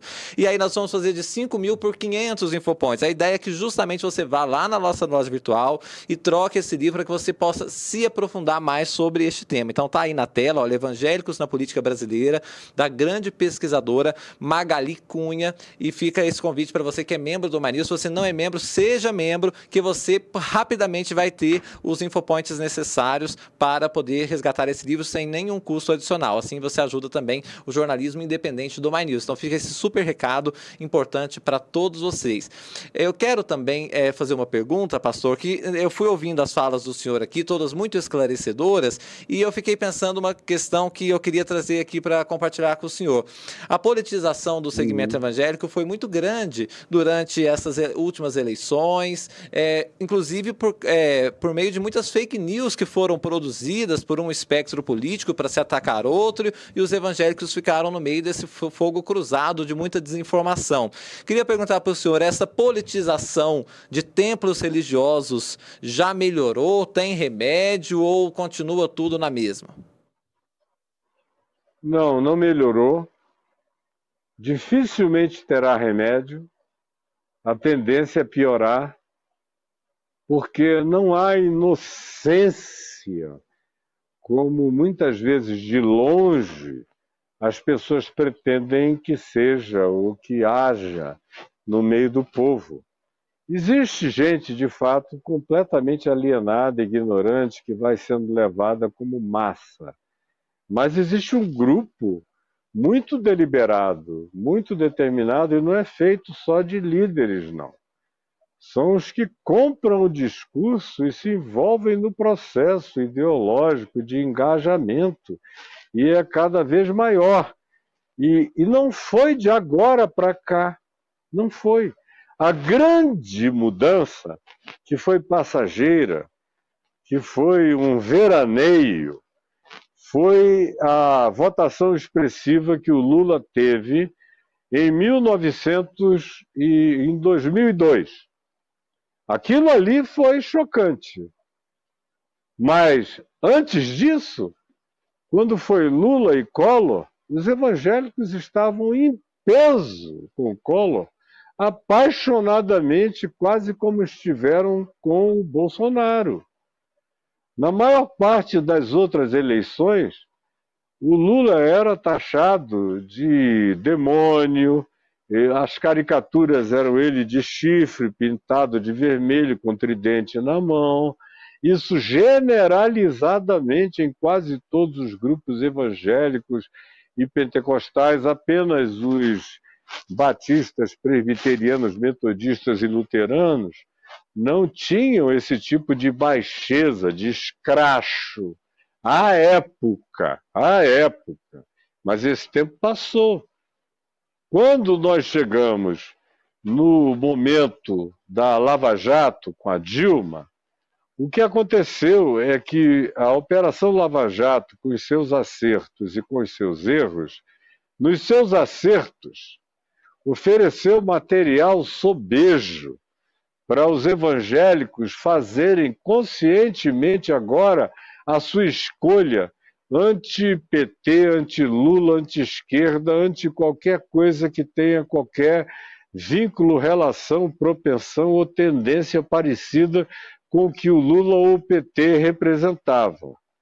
E a outra realidade, que foi uh, os aspectos negativos da Lava Jato, não tiveram nem um pouco de repercussão negativa na maior parte dos evangélicos, porque foram objeto de fake news. Por quê? Porque o Deltan Delagnol é evangélico de Curitiba, porque é uma quantidade enorme de evangélicos naquele processo da Lava Jato. E aí, isso tudo foi transformado em acusação, em perseguição do diabo porque eles tinham tocado no nervo estrutural da corrupção nacional. E aí, o resto da campanha, toda vez que se falava em Lula, se ouvia diabo e a continuidade da destruição e da corrupção do país. Isso é muito bem amarrado nesse meio, extremamente bem amarrado. E aí eu olho e, por exemplo, as igrejas batistas não melhoraram, elas pioraram. Elas, algumas delas estão se tornando persecutoriamente bolsonaristas. As igrejas presbiterianas, agora mesmo, muitas delas estavam trazendo um reacionário americano de posições, no mínimo, de uma ambivalência perniciosa, horrorosa para ser o palestrante de uma grande conferência onde ele estimula tudo quanto nós lutamos contra, com o mínimo de consciência do evangelho, de consciência cidadã. nós fizemos, juntamente com vários outros, uma pressão tão grande que ele foi desconvidado anteontem. Mas as igrejas metodistas, que eram igrejas de John Wesley, socialmente preocupado, um indivíduo engajado, uma história de comprometimento com a condição humana, de miserabilidade, de necessidade de emancipação, de educação, um trabalho lindo feito desde então, nos últimos 260 anos e por aí, de repente foram se bandeando, primeiro com a teologia da prosperidade, a teologia da prosperidade foi levando a umas outras relativizações, e a última relativização foi a bolsonarização de uma quantidade imensa de pastores, que passaram a apoiar praticamente tudo que esse projeto propôs e que os demais pastores propuseram em nome desse projeto. De modo que, infelizmente, eu acho que o Lula pode até fazer tudo o que eles queiram, mas é o que a Janja disse ao Lula uns dias atrás. Você pode fazer o que quiser, mas eles não são confiáveis. Não são mesmo. E não se venderão. Vão pegar todo o valor que eles puderem auferir desses benefícios, mas na hora final eles vão querer alguém que feche com eles de maneira equinamente obcecada, como eles adoraram ter na figura do Bolsonaro ou de qualquer um que represente o mesmo espírito, com a mesma fidelidade visceral para com esses grupos que têm os seus lobbies, como é o caso pesado do, da bancada da Bíblia, que tem mais de 120 deputados na casa. Isso é de um poder extraordinário. Agora, eu estava vendo, por exemplo, Sim. eu fui pastor presbiteriano anos e anos, e a igreja presbiteriana assinava a minha carteira e pagava o meu, a minha previdência. E isso nunca foi um problema de nenhuma natureza. Qualquer desses grupos que está pleiteando isso, está pleiteando porque de um modo ou de outro gostam de um determinado trabalho escravo por parte dessa pastorada simples e servil, da qual eles se utilizam despudoradamente. Porque se quisessem resolver esse assunto, como qualquer outra entidade séria, eles registrariam todas essas pessoas, mas é isso que eles não querem. Não querem mesmo. E vocês podem ter certeza disso. Ô, pastor, eu não sei como está o tempo do senhor. A gente tem uma fala ainda do pastor Henrique Vieira. Não sei se o senhor consegue acompanhar conosco. Tá, tá, tá tranquilo o tempo pois do não. senhor? Então vamos pedir para tá o senhor rodar uma fala. E eu me atrasei Henrique. 20 minutos. Ah, 25. Não, isso, não, não por isso. É porque, como o senhor disse, o senhor tem um bom diálogo também com o pastor Henrique Vieira, que é esse nome é, é. sempre importante ali no diálogo na Câmara dos Deputados, levanta bandeiras muito importantes. Uhum. E ele faz mais um comentário muito interessante para a gente acompanhar agora. Sabe o que aconteceu quando o Bolsonaro deu essa isenção? Acho que fica um bom exemplo para a gente entender. Muitas igrejas começaram a entrar na justiça para se livrarem de dívidas previdenciárias. É isso que está por trás. Um monte de liderança, quando veio aquela norma em 2022, disse o seguinte: viu, eu não preciso reconhecer o direito desse trabalhador, eu não preciso pagar o direito dele previdenciário. Então, quando aquela norma foi feita em 2022, essas lideranças foram para a justiça para eliminar as suas dívidas previdenciárias. Entendeu o que está por trás? Eu acho que nesse caso de um vínculo empregatício, vale a categorização de salário, vale a categorização de trabalhador e vale os direitos que protegem esse trabalhador. Bosco, você que fez a entrevista tem a prerrogativa de falar agora. Não, é, é uma, outra, uma outra abordagem que ele faz da isenção dada para o Bolsonaro, né? Ou trazida de volta, que é assim, uma janela de oportunidade para a turma saldar suas dívidas previdenciárias. Vão ficar isentos aqui, questione isso na justiça e deixe de pagar a dívida. É uma porta aberta. Né? O que significa que se há dívida previdenciária, deve haver muitas reclamações trabalhistas de pessoas que trabalham no âmbito religioso e estão quadradas naquele segmento dos que vão de 8 às 8, trabalhando exclusivamente naquilo e que devem ter reclamado dos direitos trabalhistas. Agora, eu acho, inclusive, que a grande, o grande lance é esse, o grande, é, o grande eixo dessa questão, porque a dívida previdenciária, você sabe que ela é cara. Né? E se isso, isso, Claro, se isso vier, Se eu fosse pastor, eu ia criar um sindicato mais forte do que dos metalúrgicos do ABC. Porque a quantidade de pastor que tem pelo Brasil aí, que está entrando pelo cano com esse negócio, tinha que criar um sindicato de pastor E- para lutar pelos direitos trabalhistas. Pode ser o, o grande calcanhar de Aquiles daqueles que fizeram fortuna. É, ou seja, como disse o, o nosso entrevistado, fizeram, é, transformaram a Deus em commodity. Então, esses que fizeram essa fortuna toda, pode ter isso aí o calcanhar de Aquiles. Se bem que eu acho que já construíram impérios muito difíceis de você enfrentar. Mas muitos impérios a gente já viu cair, né? No longo da história. Então, A história mostra. é, Wanda. vamos lá. Eu, eu acho que, o, de alguma maneira, o professor Caio ele fez uma colocação de que a política estaria muito contaminada, eles estariam usando a política, né? Achei que ele foi muito, muito definitivo em relação a isso, condenando a, a, a luta por interesse, a disputa de interesses do Congresso.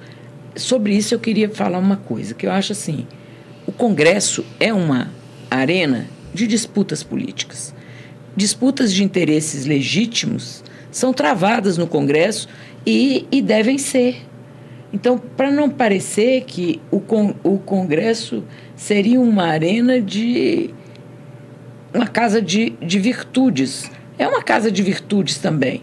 Mas ela tem a defesa dos interesses legítimos e isso é legítimo, isso é a democracia, isso é a política. É, eu queria deixar isso, é, fazer esse registro, para não parecer que a, a, existe um, um, uma avaliação negativa da política. Eu costumo brincar que na política está o Abraham Lincoln, na política estão grandes nomes que nós temos de, de demonstrar algum respeito. Sem dúvida. Azedo. É, eu, eu assim, é como eu já disse antes, né? É, a política ela, ela, ela tem essa característica de você ter gente que defende o bem comum, gente que defende a política como negócio. O que eu acho que está acontecendo de mais grave no país é que está se criando uma disparidade de meios na política, que na democracia é muito muito ruim, porque um dos princípios da democracia é a paridade de armas, quer dizer, você ter as mesmas condições de disputa política. E isso não está acontecendo, é, porque ah, os políticos com mandato, eles têm assim, uma parcela enorme do orçamento, não sei quantos cargos, quantidade enorme de cargos, é, quantidade mesmo, 50, 60 cargos comissionados, verba de gabinete. É, é, é, eles estão se blindando depois de, do tsunami de 2018, criando mecanismos, inclusive na legislação, para reproduzir os seus mandatos, dificultando a concorrência, ou seja, impondo uma concorrência desleal. E no caso da, da bancada evangélica, você tem tudo isso mais a estrutura da, da igreja envolvida diretamente no processo político, que não, o que não deveria acontecer.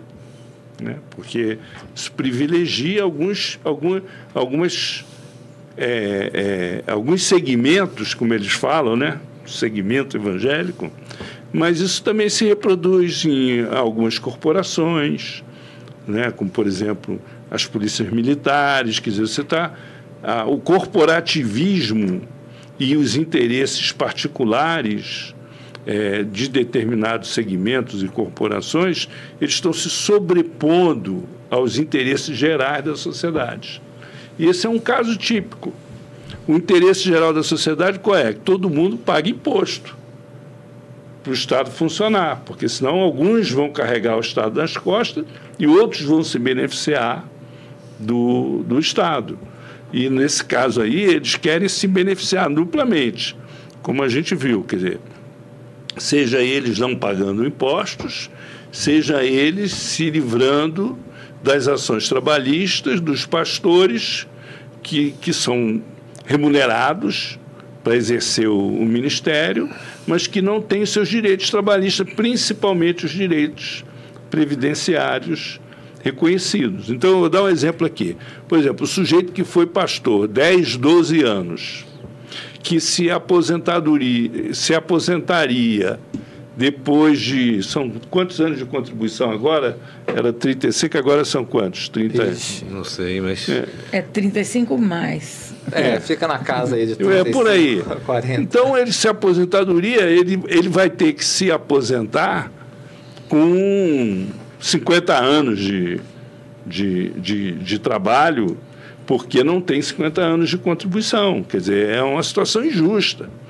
E essas ações trabalhistas, elas devem existir. É até a pauta interessante, né?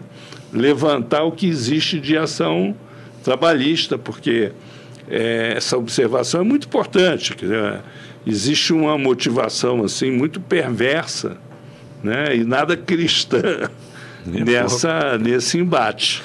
É, oh, oh, oh, só acrescentar uma coisa aqui. É, pelo que eu entendi né, da, da posição do pastor, é muito mais uma coisa que começa antes. Quer dizer, você, é, é a politização da igreja, em primeiro lugar, que se transforma, no segundo momento, numa ação corporativa no Congresso, no plano legislativo, e na medida em que eles viram um grande segmento eleitoral, tentam impor pela via política essa força a todos os governos. E aí distorcendo completamente a, a relação é, do Estado e sociedade, o Estado aqui como um, um, um elemento neutro. Né? Então, elemento neutro no sentido de que ele tem que atender é, a todos indistintamente. Né? Então, isso eu acho perverso, somado ao que o Azedo disse, porque o Congresso hoje, as bancadas, elas estão elas divididas em bancadas é, de segmentos específicos, e blindadas, corporativas né? e, e muito blindadas. blindadas. que o Azedo colocou é muito importante, é. é. uma distorção. Eu acho que isso tem caracterizado muito a representação é. atualmente, que é o espaço aberto de competitividade é, quase não existe. Quase não existe, não é, Azedo? É, está cada vez mais difícil. É. E porque é, é muito dinheiro é muito dinheiro. As pessoas estão disputando eleição não é com ideias, com projetos para o país. É com grana, oferecendo dinheiro. É, ontem você, nós abordamos aqui, só para dar um número pesado, quer dizer, você hoje tem aquele, aquele dinheiro do fundo, você tem aí direito e centro somados, vão, vão levar 3 bi disso aí. E a esquerda um. Né? E só o PL tem 900 milhões, porque o PL não está em nenhuma federação. Os outros estão em federações. Né? Ele vai sozinho com quase um bi. Quer dizer, só o que o PL tem é praticamente o que a esquerda toda tem para dividir. Mas olha o volume de dinheiro que é isso. É, né? E uma outra comparação importante: somadas emendas parlamentares com o fundo eleitoral, são, é, acho que, uns 2 ou 3 bilhões a mais do que todo o orçamento do PAC, do Plano de Aceleração de Crescimento, que, ou seja, todo o investimento que o país vai fazer em infraestrutura. Por futuro, gasto, né? é, é. gasto num, processo cujo objetivo é reproduzir o mandato de quem já tem. Impedir que quem não tem Tenha. passe a ter. É. Impedir a renovação política. é passo... grave. Pastor Caio Fábio, eu queria ainda é, abrir a palavra aqui para o senhor falar com a gente. O senhor me dizia sobre os recolhimentos que o senhor teve quando estava na igreja, né? E o pastor Henrique Vieira fala dessa questão previdenciária também como um assunto para a gente ficar atento, alerta, né? Claro, claro, claro. E eu estava ouvindo a conversa de vocês e vi que, num dado momento, o assunto princípio foi tocado. Que tem, isso tem a ver, alguém aludiu, não estou lembrado agora quem, ao fato de que isso tudo era perverso, sobretudo, além de que é perverso, por causa do trabalhador, por causa daquilo que dele se priva, porque por causa daquilo que se impede como ganho natural do trabalho dele.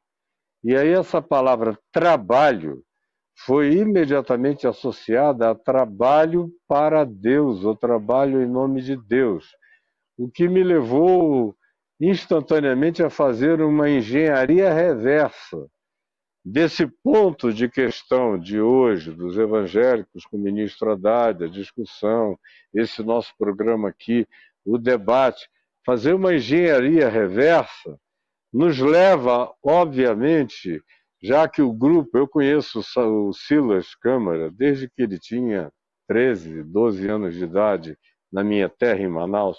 Ele é irmão do Samuel Câmara, irmão mais velho dele, conheço a família inteira. Então, essas engenharias reversas estão todas aqui na minha cabeça. No entanto, a alusão feita aqui à mesa remete para o trabalho feito em Deus. E aí, isso remete, obviamente, a Cristo, a Jesus, ao Evangelho. Ou o que que esses caras estão fazendo aí? Em nome do que que eles estão aí? Ou a gente assume que eles estão sinceramente em nome de Jesus, ou então a gente para de conversar sobre qualquer que seja a natureza do privilégio e já estabelece definitivamente que esse não é nem um assunto, não deveria ser nem uma pauta. Porque se a gente faz uma engenharia reversa até o Evangelho, perguntam a Jesus, em Cafarnaum, o vosso mestre paga imposto? Perguntam a Pedro, e Pedro diz: paga. E foi falar com Jesus e Jesus disse o que ele deveria fazer para pagar. Procuram a Jesus e mostram uma moeda como efígie e perguntam: o que é que tu diz? Esse dinheiro aqui a gente dá para quem? Jesus perguntou: de quem é a estampa no dinheiro? Aí eles disseram de César. Então dai a César o que é de César e dai a Deus o que é de Deus. É Paulo que diz que a quem honra, honra, a quem imposto, imposto, a quem tributo, tributo. E Paulo está falando isso como um cristão para cristãos. Antes de haver a perversão constantiniana do quarto século, era natural para os cristãos originais serem trabalhadores e cidadãos e para os pastores dedicassem-se ele em tempo integral ou não. Paulo, por exemplo, era fazedor de tendas. Quando ele estava num lugar onde a comunidade de fé o sustentava por inteiro, ele aceitava esse sustento e dedicava-se inteiramente ao ensino e à pregação e à divulgação do evangelho. Quando ele chegava numa cidade em que o mesmo não acontecia, ele trabalhava boa parte do dia fazendo tendas, vendendo o seu material, obtendo os fundos para fazer de graça e voluntariamente o trabalho que fazia. O problema é que a gente se distanciou tão profunda e absolutamente da causa primal que eles alegam ser a razão pela qual eles estão pregando o evangelho, levantando templos, ensinando pessoas, mas é um divórcio tão radical dos princípios de Jesus e do evangelho que o que sobrou não tem que ser tratado de nenhum modo a não ser idêntico àquele que Jesus tratou quando entrou no templo expulsou os cambistas, os vendedores, os negociantes que tinham transformado o átrio do templo num bazar, botou para fora com a Zohag, dizendo: Vocês transformaram a casa do meu pai numa casa de negócios, e ela é designada para ser uma casa de oração. Então, desculpem a hipersimplificação. Eu sei que o interesse é uma conversa legal, é um papo, quando eu digo legal, não é gostoso, bacana, é legal claro. mesmo, da lei. Sim, sim. Tem a ver com é, que tipo de vigência de interpretativa está presente no problema hermenêutico dessa interpretação e tudo mais. Agora, a gente não pode esquecer que existe um gap absolutamente insuportável entre a alegação que eles fazem e a origem do processo inteiro, que tem a ver com alguém que pagava imposto, enquanto curava doentes, ressuscitava mortos, purificava leprosos, fazia o bem para todos os lados e não se dizia isento de imposto nenhum. Um dos argumentos usados é, mas a igreja é imprescindível para a sociedade pelo bem que ela faz.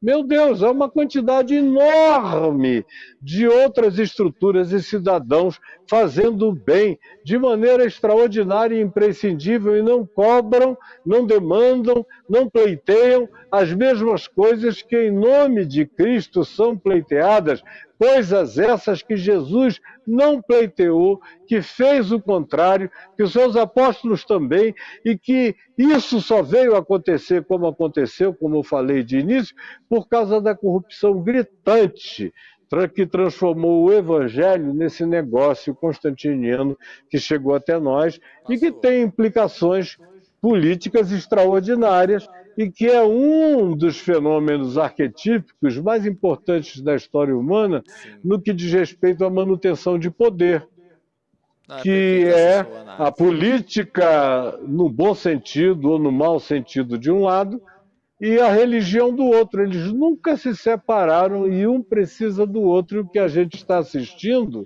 é esse conluio arquetípico que só tem o poder não de melhorar a política, mas de piorar a política. Eu quero uma política bonita, limpa, límpida, cristalina, Nossa, auditável, o mais próxima possível do que a gente possa chamar de digno. Agora, o processo inteiro que está sendo proposto é apenas para aumentar a corrupção do processo, tanto da política, infelizmente, quanto das igrejas, que já estão mais corrompidas do que se possa imaginar e que com tais coisas se corrompem cada vez mais. Me desculpem se eu fiz uma curva e chamei isso para as origens de onde o pressuposto todo emana, porque senão o resto é apenas uma discussão vazia em cima de organizações que alegam para si direitos que a gente tem que perguntar tão somente por quê? Por quê? Nada além de porquê. Muito antes do, do que o senhor se desculpar, a gente que tem que agradecer muito. Na verdade, o que o senhor trouxe aqui nesse final foi lapidar, assim, foi uma, uma reflexão muito profunda. E pelo que eu entendi da nossa conversa aqui, o senhor mora em Brasília, é isso? O senhor está aqui na capital federal? Isso mesmo.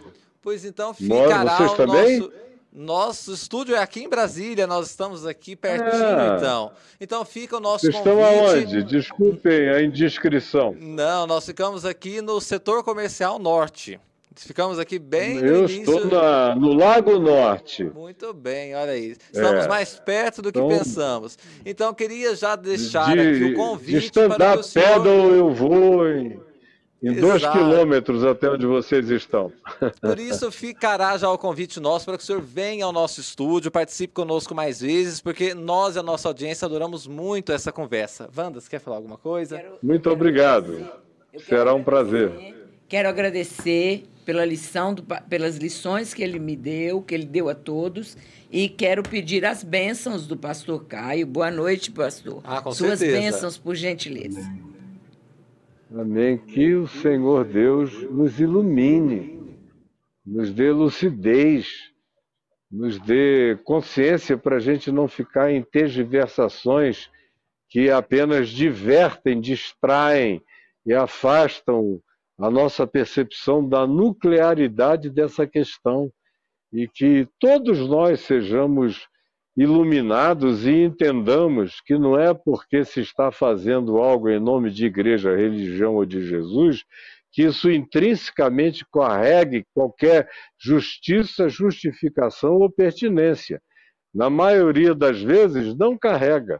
E a minha oração e a minha Bênção é no sentido de que um número cada vez maior de pessoas tenham as mentes iluminadas, como iluminada tem sido a mente e a coerência do meu querido amigo, irmão, quase filho, Henrique Vieira, que está aqui entre nós e que é um luzeiro no Congresso, junto com Elisiane Gama, junto com uma quantidade de outros como a Marina Silva no Ministério, que é uma figura, uma lâmpada brilhante, não apenas no Brasil, mas no mundo inteiro, é de gente que tem a coragem de chamar a coisa para as raízes da verdade, é que nós estamos precisando mais do que nunca. Do contrário, a gente discute os elementos periféricos e esquece o cerne e o âmago das questões, questões e que Deus nos abençoe no entendimento que nos conceda e muito obrigado pelo acolhimento que eu tive entre vocês. Obrigado de coração.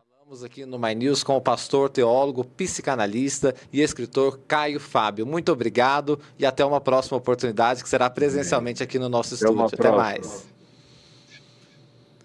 É isso aí, muito obrigado. Bom, chegou a hora também de despedir. Eu só quero dar um recado rápido, Bosco. A Alice hoje estava muito generosa e ela é, tornou cinco pessoas da nossa audiência membros e, portanto, eles vão ter acesso ao universo dos membros, que é acumular os infopoints, poder trocar pela caneca do My News, pelo Moleskine, por esses livros todos que estão aqui é, no nosso cenário. E eu vou ler aqui os nomes. Olha, tem os nomes exóticos aqui da nossa audiência. Vovó Preocupada ganhou, agora é membro do My News. A Marusca Val Val Sansalone também se tornou agora é, membro do My News. É, o Roduzilo também, André Ribeiro, André que está sempre aqui com a gente, e a Carla Maria. Portanto, só nesse programa nós já tivemos cinco novos membros do My News. Gente, muito obrigado pela companhia de todos vocês. O programa hoje foi muito especial, muito em função da audiência de vocês, mas teve muita audiência e pouco like. Deixa o like aqui embaixo da tela que a gente precisa muito que você nos ajude. Bosco, muito obrigado, uma ótima noite. Boa noite para você, Afonso, boa noite para todos todos. Wanda, muito obrigado. Logo, logo a gente se encontra de novo. Boa noite, muito obrigada. Muito obrigada a todos. Azido, muito obrigado também. Eu Ótima noite. Agradeço, uma honra participar do programa. É Boa noite a todos. Nós estamos todos em casa aqui no My News, porque todo mundo é dessa equipe aqui que tem sempre esse compromisso de levar informação de qualidade. Obrigado a todos vocês e nos encontramos na programação do My News. Até mais.